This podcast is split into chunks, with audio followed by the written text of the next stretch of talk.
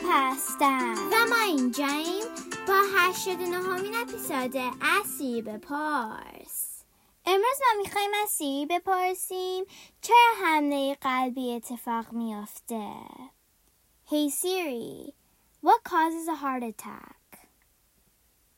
Here's what I found from NIH.gov heart attacks most often occur as a result of ischemic heart disease, also called coronary heart disease or coronary artery disease. سیر می‌گوید حمله قلبی یا همون سکته قلبی به این خاطر پیش میاد که رگهای قلب بسته میشن.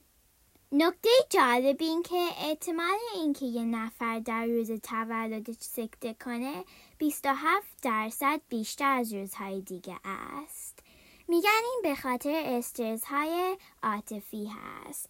استرس های عاطفی یعنی استرس هایی که میگیم وقتی خیلی خیلی خوشحال یا خیلی خیلی ناراحت میشیم. تاپس بعدی خدافز Hey Siri, play some music.